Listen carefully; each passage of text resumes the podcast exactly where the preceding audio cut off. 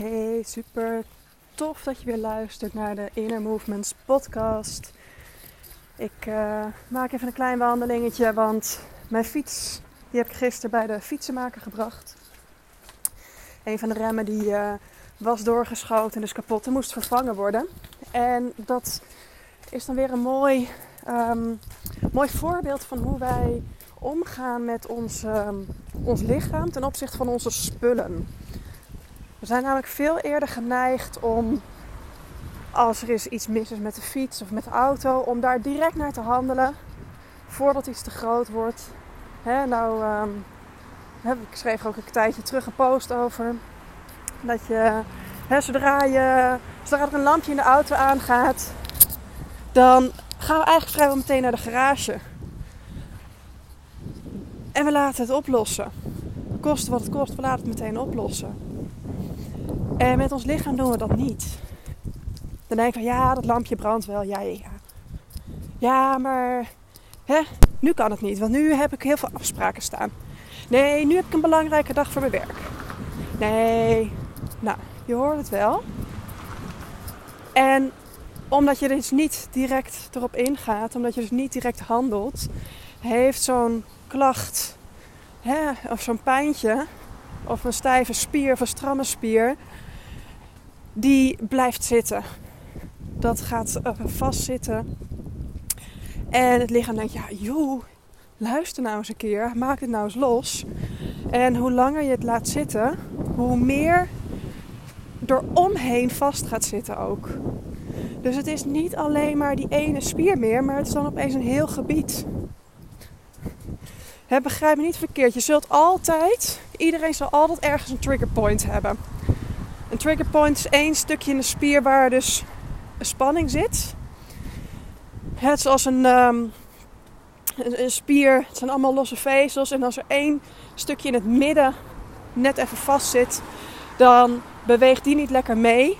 Dat veroorzaakt een, uh, een pijnpunt. En daardoor kan dus die hele streng van spieren, kan op een gegeven moment ergens dus een uitstralingspijn veroorzaken. Dat hoeft dus niet echt per se op die directe plek te zijn. Trigger points zul je altijd hebben. Maar uiteindelijk gaat het erom hoe jij dus de rest van het lichaam behandelt en hoe serieus jij bent in het luisteren naar je signalen. Want als jij dus luistert naar zo'n signaal, naar zo'n trigger point en of een spier die stijf is en je gaat er meteen mee aan de slag, dan krijgt het lichaam dus niet eens de kans om het erger te maken, want je lost het meteen op. je gaat ook niet wachten totdat je auto stilstaat.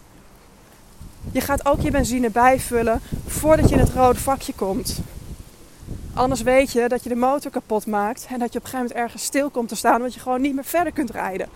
En dat is dus wel wat we doen in ons lichaam. Dus hoe eerder jij de signalen oppakt, daar kort iets mee doet, en dat hoeft dus helemaal niet lang te zijn, hè? Um, ik geef natuurlijk yoga en pilateslessen. Maar denk niet dat ik elke dag een uur lang op de mat sta. Of langer. Dat doe ik namelijk niet. Ik zou het ergens heel graag willen. Maar ik maak er de tijd niet voor. Ik vind andere dingen soms belangrijker in mijn leven. En dat geldt waarschijnlijk voor jou ook. Je hebt geen zin om uren per dag te besteden aan een soepel lichaam.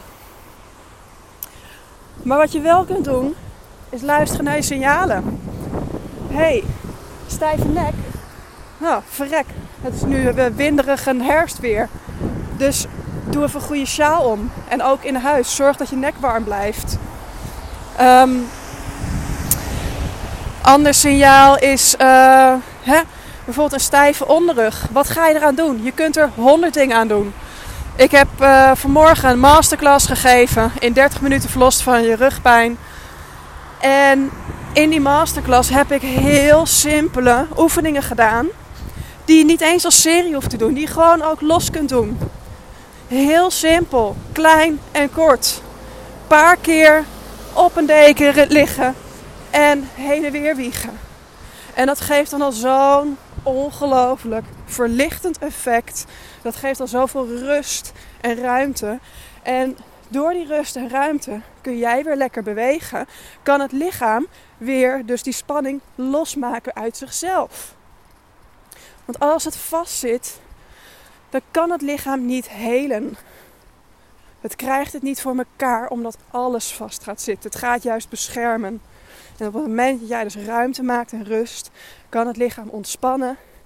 Kan het in de, um, in de heal stand gaan staan.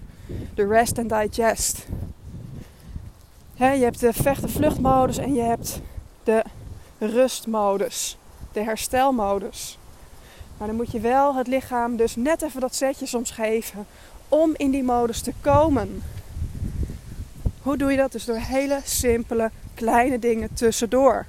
Heb jij altijd last van je nek en schouders? I know.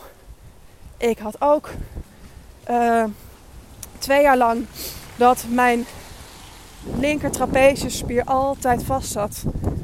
Ik heb daar honderden euro's aan massage voor uitgegeven om dat elke keer los te maken. Maar uiteindelijk gaat het erom wat jij dus doet in het dagelijks leven. Wat je doet, wat je denkt, welke emoties. Waarom hou je het vast? En zorgen voor jezelf. Was een Chinese massagetherapeut trouwens en zei, um, zei ook van joh, jij moet altijd een sjaal omdoen. Ook in de zomer. Zeg, jij kan geen kou op je nek hebben. Nou, dat, dat neem ik verliefd. Dat, dat, uh, dat doe ik dan ook. Dat, dat hè, die, die boodschap die volg ik op. En ik kan nu best wel weer een keertje zonder sjaal lopen. Zeker in de zomer en in de lente. Maar ik weet ook, zodra het weer verandert, heb ik echt mijn sjaal nodig. De kou slaat op mijn nek en dan gaat het daar vastzitten. Ook even afhankelijk van wat ik allemaal doe. Hè? Hoe zwaar is mijn tas? Heb ik mijn tas op één schouder? Heb ik mijn tas op twee schouders? Welke signalen krijg je? En wat ga je daar vervolgens mee doen? En het is echt niet zo dat je nu opeens alles onder de loep moet nemen. Absoluut niet. ga gewoon pas, tenminste ga aan de slag als je een signaal krijgt. Als je geen probleem hebt, ga ook geen probleem zoeken. Uiteraard kun je er wel op een gegeven moment voor kiezen van hé, hey, een zware tas die ik altijd op één arm draag, is minder goed voor mijn rug dan een rugzak. Bijvoorbeeld. Hoewel ik ook daar weer bepaalde vraagtekens bij kan zetten. Want op het moment dat je een zware rugzak hebt die niet aan de voorkant met zo'n bandje vastzit, dan ga je de schouders weer extra naar voren brengen en dus een ronde bovenrug maken. Dus zo zie je maar alles waar je te voor zet, is te veel. Goed, ik uh, ben een beetje afgedwaald, maar hè, het belangrijkste is dus luister naar de signalen. Ga niets wegstoppen. Ga er geen zand over gooien.